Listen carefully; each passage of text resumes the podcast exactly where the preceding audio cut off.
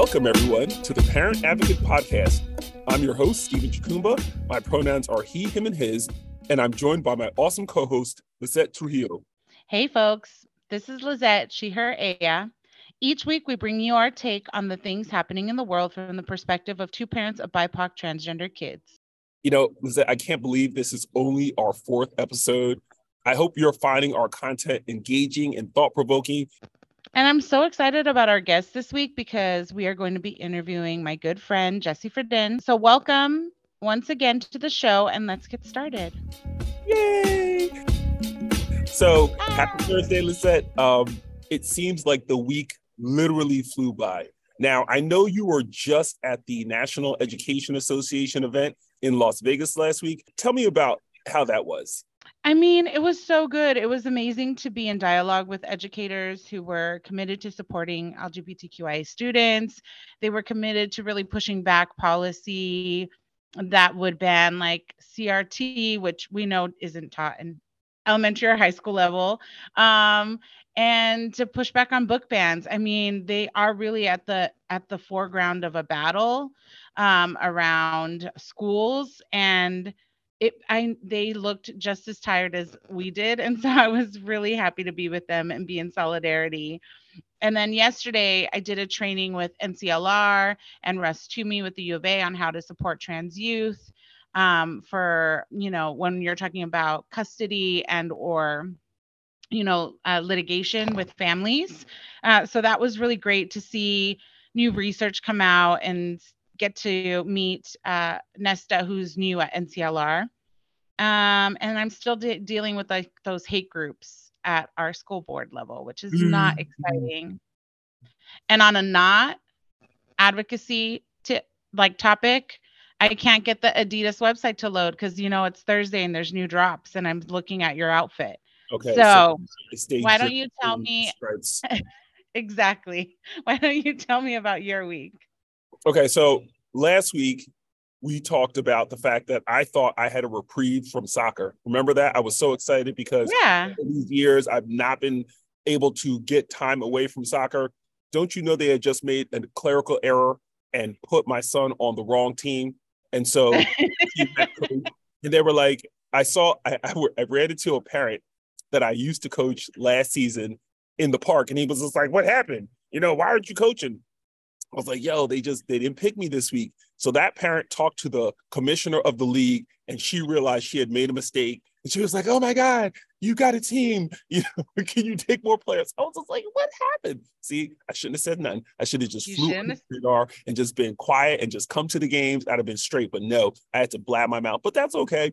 Um, again, Fuji is happy because I am coaching once again. And you know, I know how soccer is. And there's a lot of like volunteer parents who don't know soccer, like this first game we played, they were like, what what what does offsides mean? I was like, your children are not going to have a very successful season. I'm just going to tell you that right so, so that's an update on soccer. I like um, how you cursed them from the beginning, just so you know you're already failing. Just so you know, you shan't do well this season. So we're clear. Um, I'm in Texas right now for BTAC, and for for those who don't know, BTAC is the Black Transgender Advocacy Conference. I have seen so many, I'm like fanboying out here because I've seen so many people that I've seen on social media, people that I've invited to conferences during the um, the pandemic that I only saw through a screen virtually. I'm seeing them walk around in person. I met Carter Brown. So there's a lot of good things happening. Um, and I'll be here for the next two days. I'll be doing a presentation on Black parents of transgender youth, how we can kind of do better. It's, it's funny because as I prepare for this conference, I did a poll. I did a couple of polls just to ask people kind of what their sentiments were. Were you raised by supportive parents? When you came out, was that a supportive experience? Do you feel like you have a supportive network? And the answers are not what I thought they were, were going to be. And it's really good to have that information going into the session. So I'm disabused of, oh, because I'm a supportive parent and I'm a Black person and I have a trans kid, that everybody's experience is going to be like my son's, when in fact that is not the case. And I have actual data from, uh, from attendees to support that. So I'm really excited about our session tomorrow. A bunch of parents from P-TECH are going to be here. Like I, I saw Ngozi. Um, I know Keisha's going to be here. Sonia's going to be here. Um, Tori Cooper is um, is moderating the panel. So there's going to be a lot of of I think really hard conversations, but I think meaningful ones at the same time.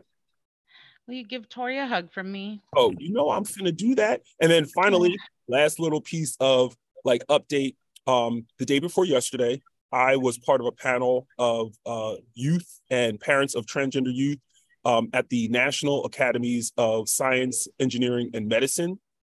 And that was an amazing conversation because they were asking both the youth and parents of the youth what were their experiences raising transgender people in this country at this time. And it was really insightful because um, there was a transgender girl, Liddy Gonzalez, you know Liddy, um, and uh, Wyatt from, I want to say Wyatt was from Missouri. The Dakotas. Oh. Dakotas. No, no, no, you're right. The Dakotas, South Dakota. Yeah. Um, and like both of them were super eloquent about what they were going through. Both of them were super insightful about what their hopes for the future were, as well as what adults could do to make their way easier. Wyatt's perspective really like just tugged the heartstrings because he was just like, I was the only one.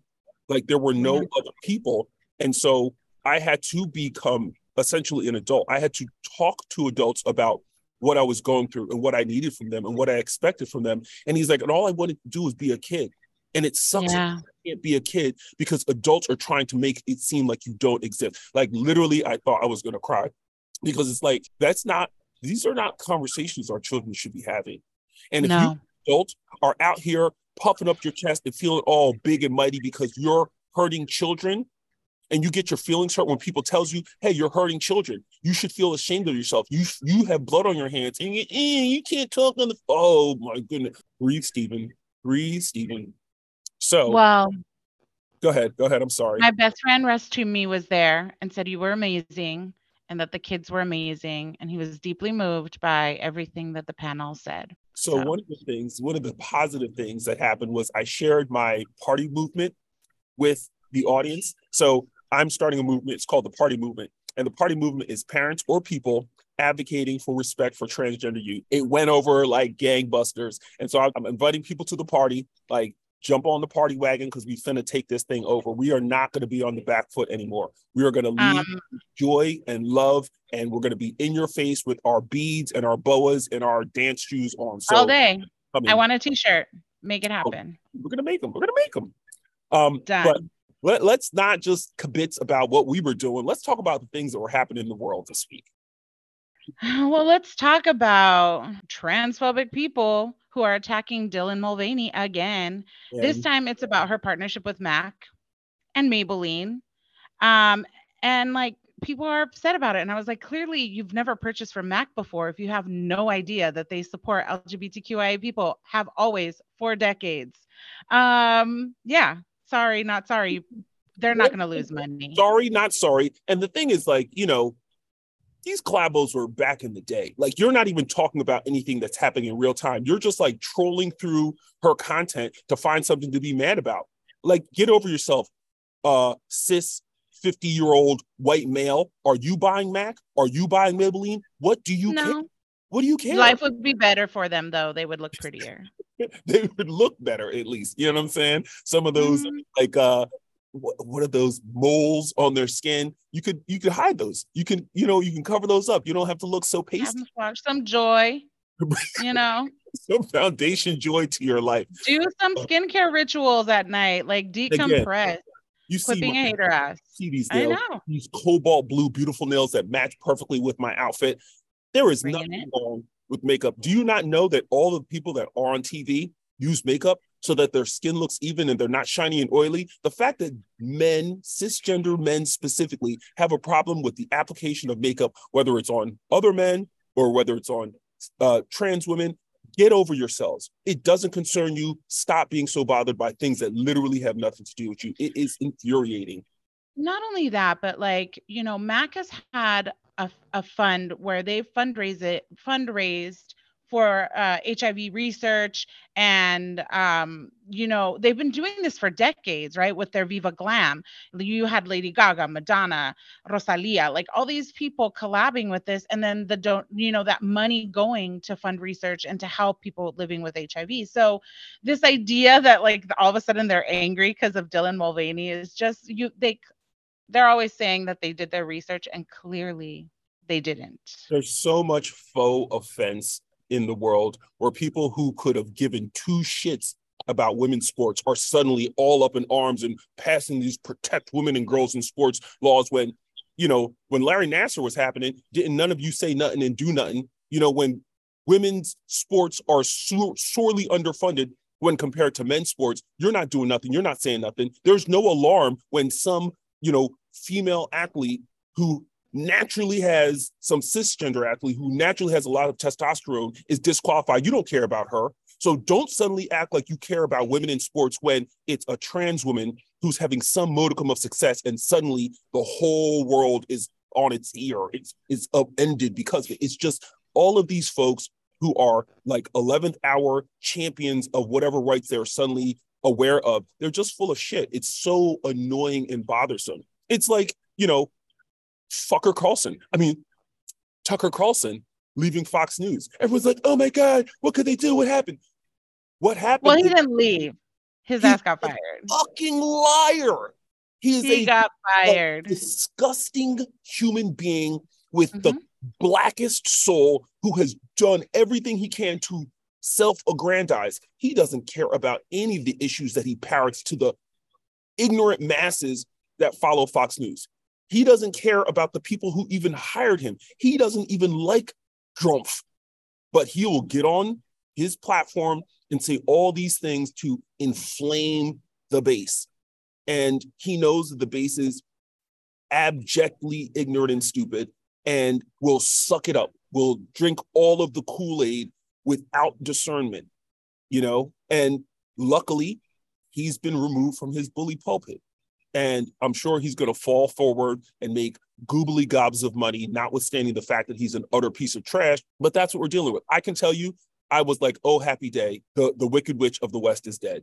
I literally was like overjoyed. It was like Christmas in April. If you I'm are surprised there wasn't like an uptick in Botox bow tie sales, like for people who wanted to like support Tucker Carlson or something. I was like, where's the right doing a protest on something? I mean, they're they're shocked. I think like they they really are. Like they're definitely butthurt right now. But as the news cycles continue, they see, you know, with the the Smartmatic lawsuit, the Dominion lawsuit, all the information that's coming out in the news about how vile this man was, it becomes very mm-hmm. difficult to continue to support him.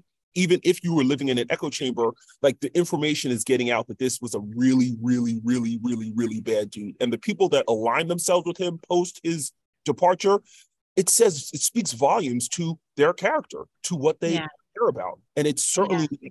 other Americans. It's certainly not democracy. It's certainly not the rule of law because this dude has been able to just hoodwink you for years. And now that he's been exposed, I don't see a lot of people being like, damn, I wish I hadn't followed him. I wish I hadn't, you know, been so easily duped by this dude.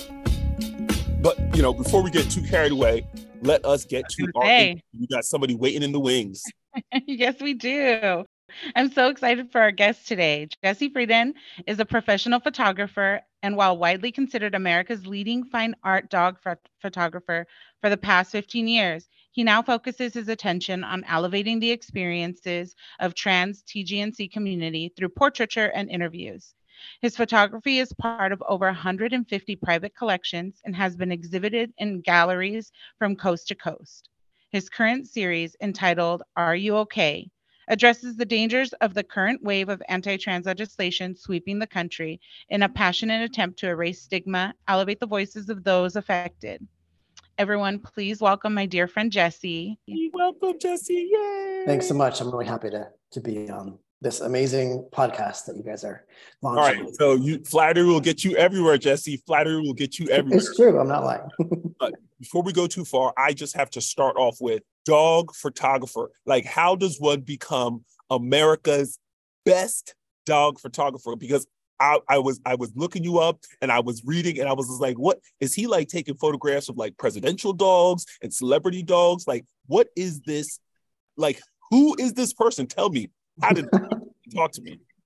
Uh, yeah, you know, it, it certainly. I'm happy to have some space from that career. It was really fun to do for 15 years, but uh, you know, I started in San Francisco. I used to work with dogs, and I apprenticed as um, I was an apprentice at a photography studio, um, and I learned how to kind of become a professional portrait photographer.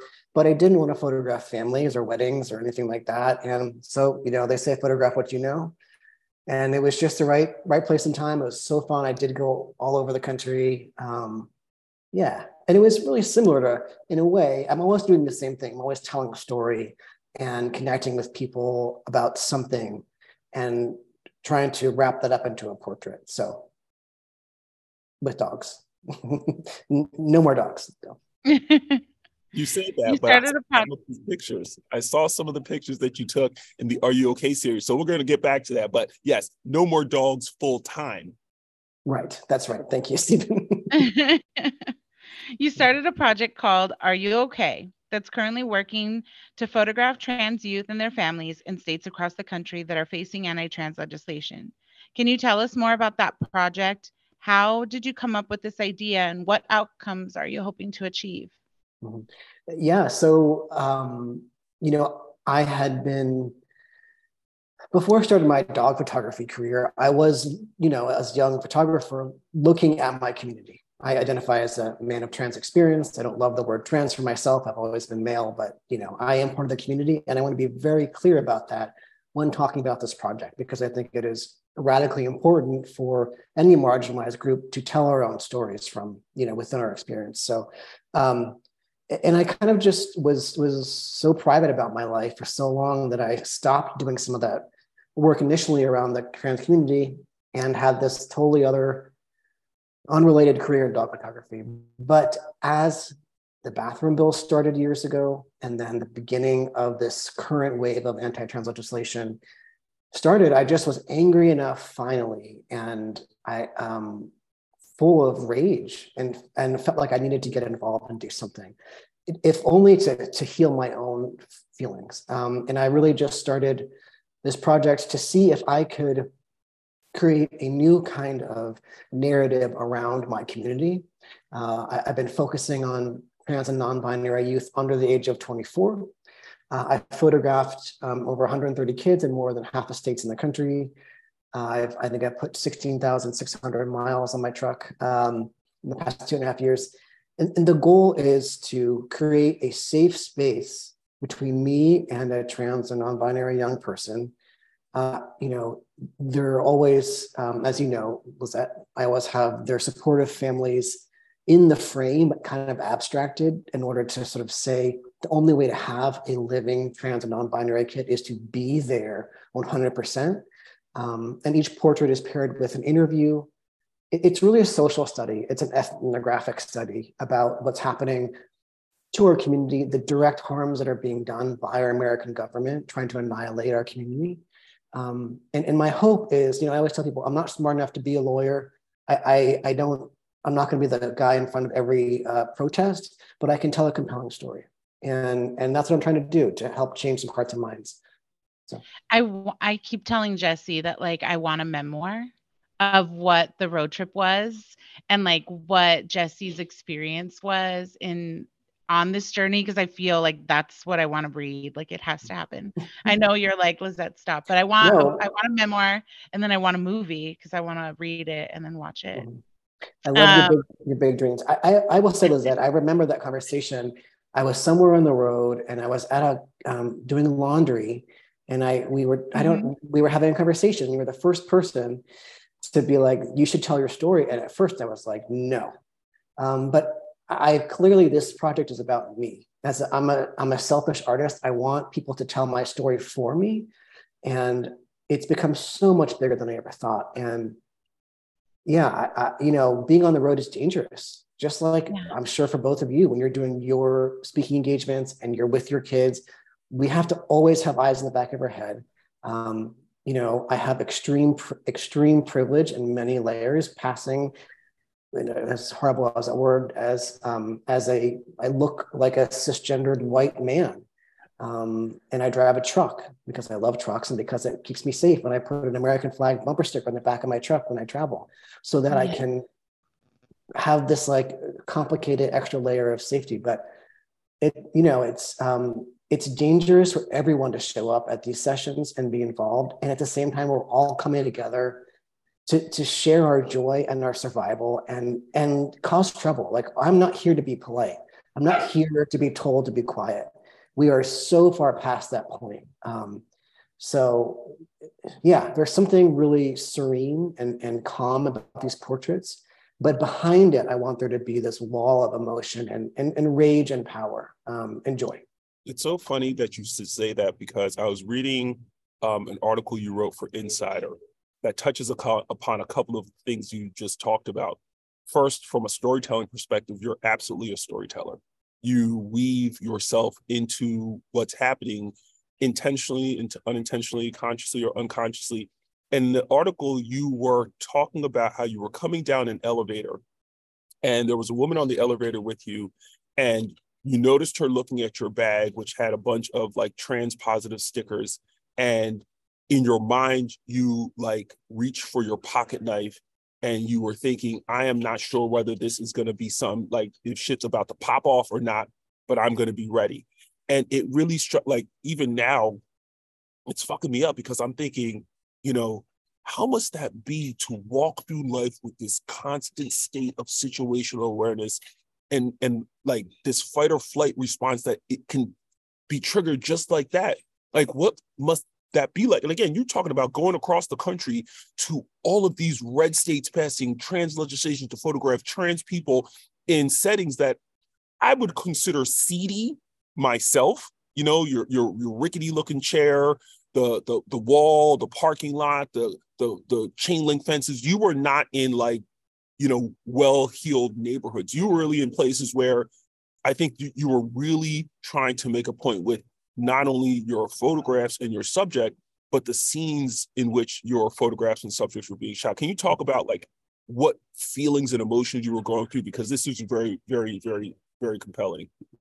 Yeah, it's it's a great question, um, and I love that you're picking up on that. I, you know, there is many things that I um, want this project to be, but one of the things is I do not want, I never want to um, recreate an image or a story that's already been told. And we have unfortunately had a too many stories of the sort of upper class white uh, uh, gen- binary gendered trans kid being sad and being privileged. And like no thank you. We're done with that. So i really as much as i again like acknowledge my extreme privilege want this to want this project to go to to the people go to the community and and tell a diverse story.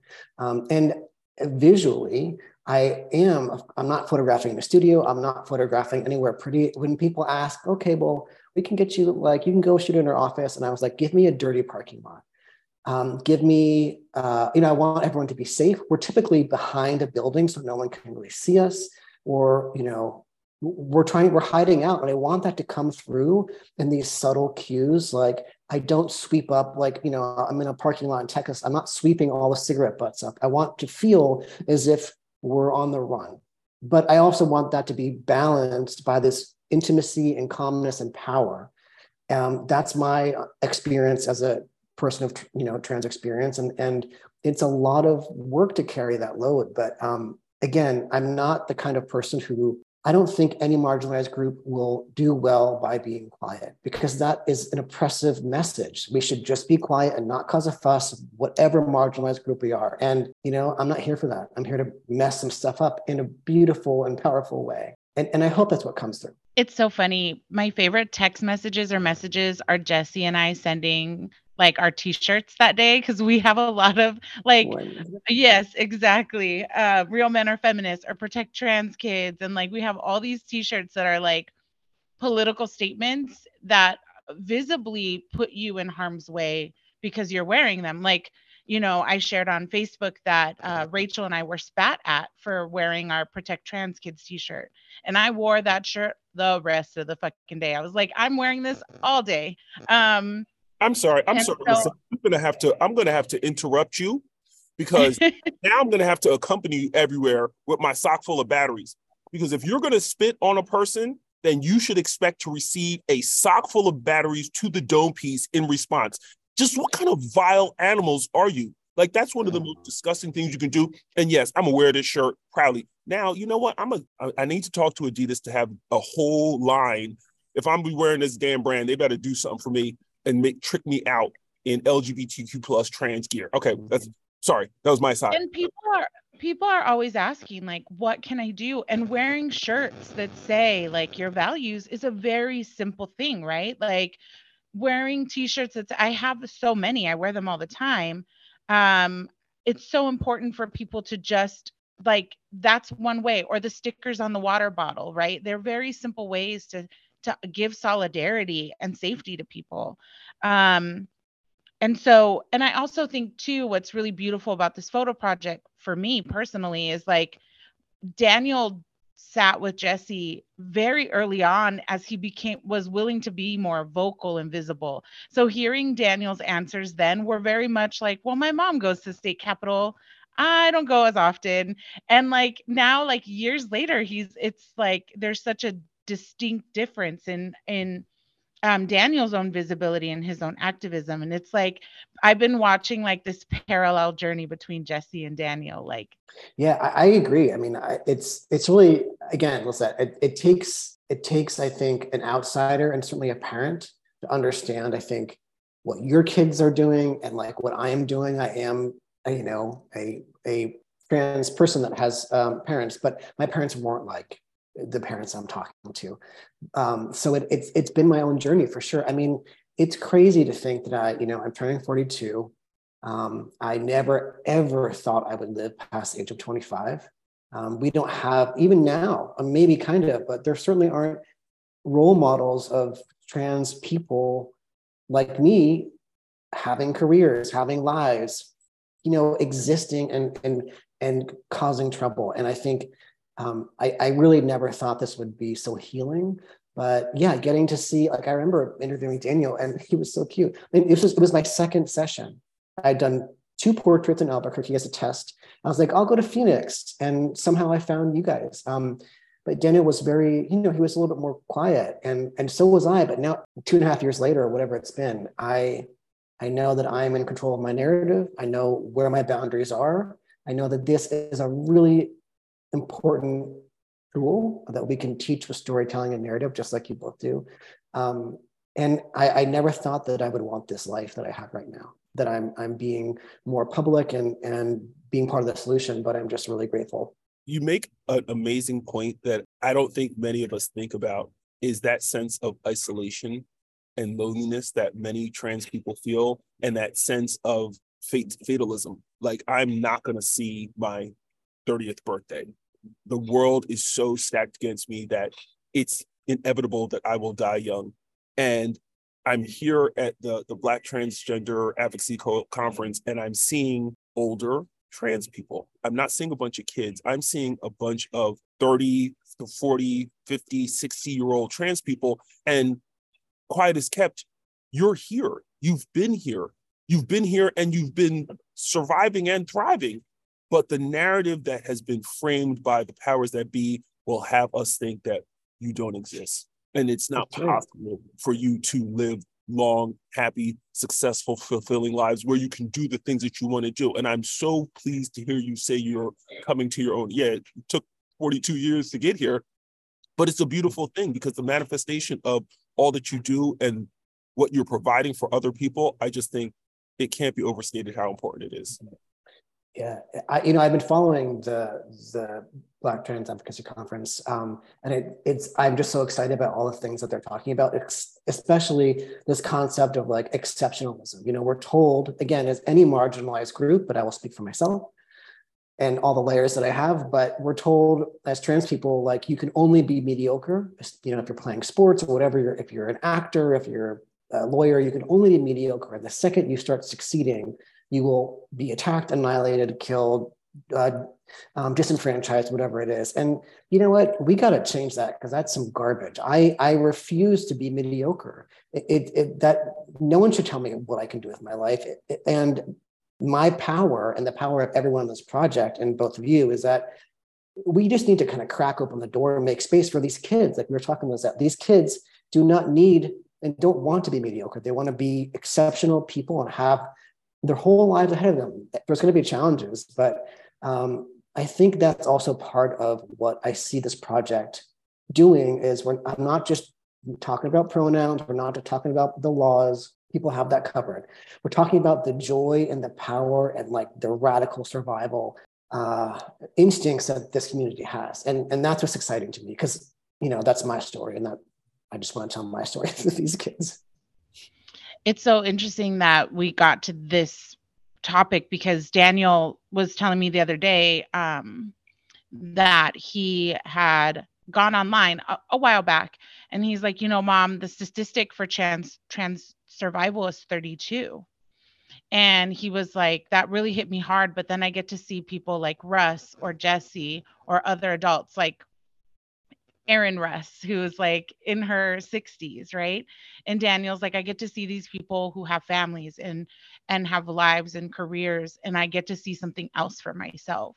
And so it's powerful, right? Like I feel um I, I'm often told like thank you for supporting your kid, but I'm like thank you for be, eh, being visible enough for us to see possibility models, as Debbie told me recently. I was like, is that the word?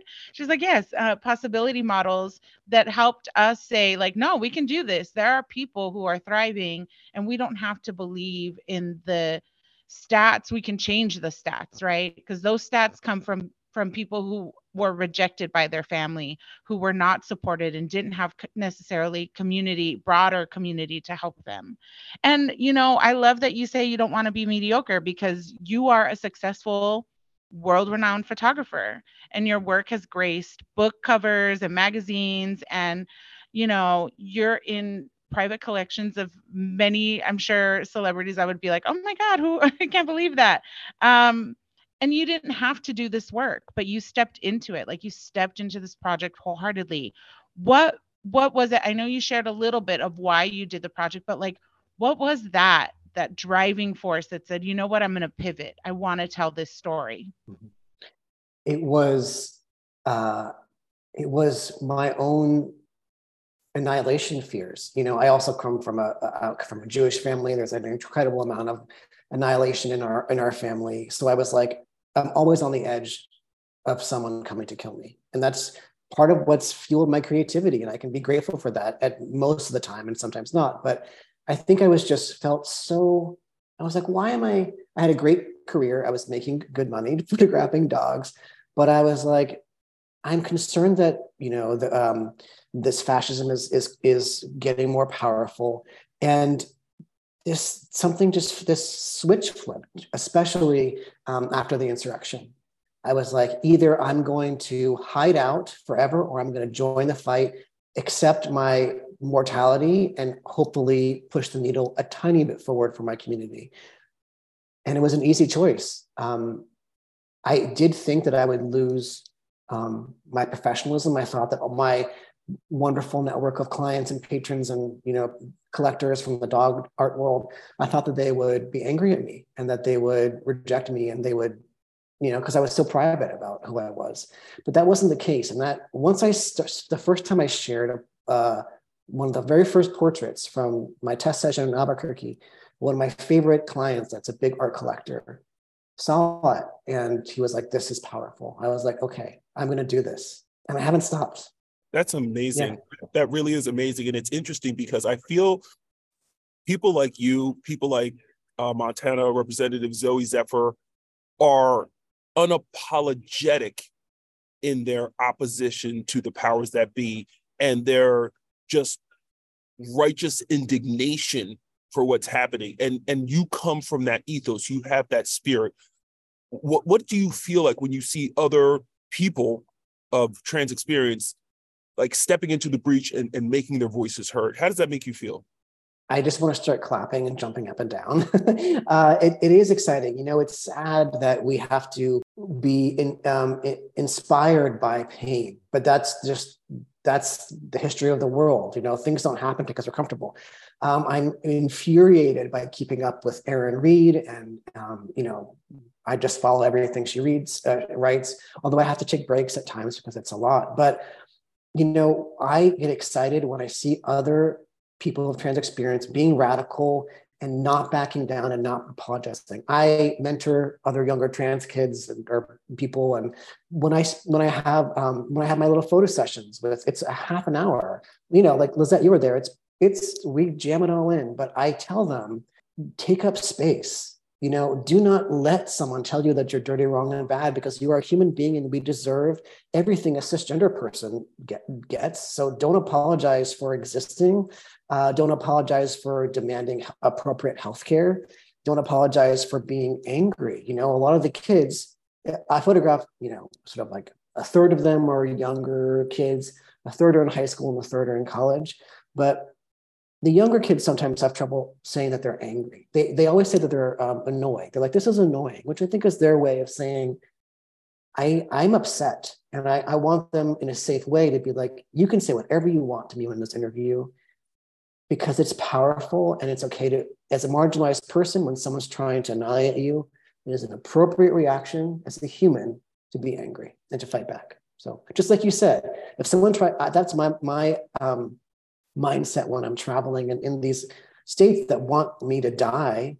I always have a pocket knife and I am kind to everyone. But if you mess with me, I will mess with you right back and we're going to have a tussle. So don't try it. And that's energy I give out. And, and no one's messed with me yet. Going to win. Love it. I love it. Jesse, thank you so much for coming on to our show.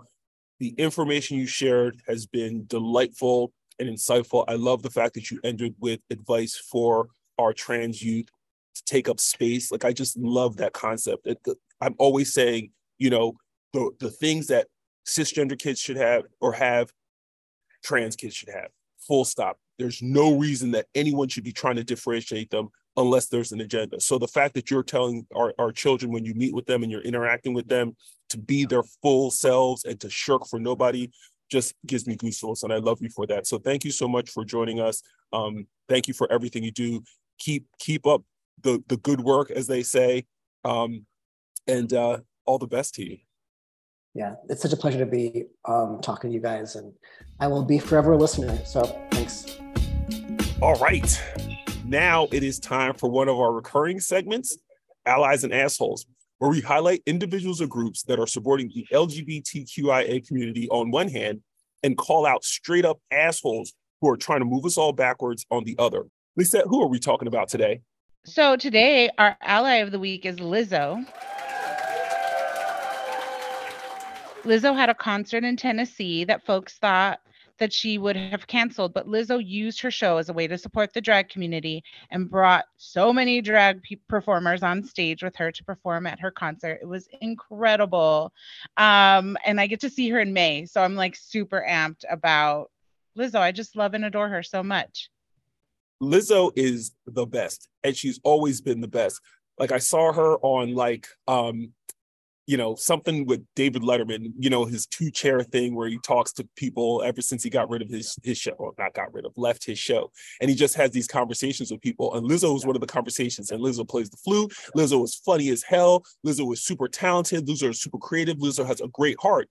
And it all came through in Tennessee when she was unapologetic about the fact that she was not canceling that concert and she was bringing up all those drag performers on stage to have a party and to big give a big middle finger to the establishment trying to silence voices of people who are just trying to live once again. She is who i want to be every day. Like she is just like the epitome of what allyship looks like in all forms. She's just not afraid to fuck up. She's not afraid to say sorry and do better. I love her. We all need to be like lizzo. Absolutely.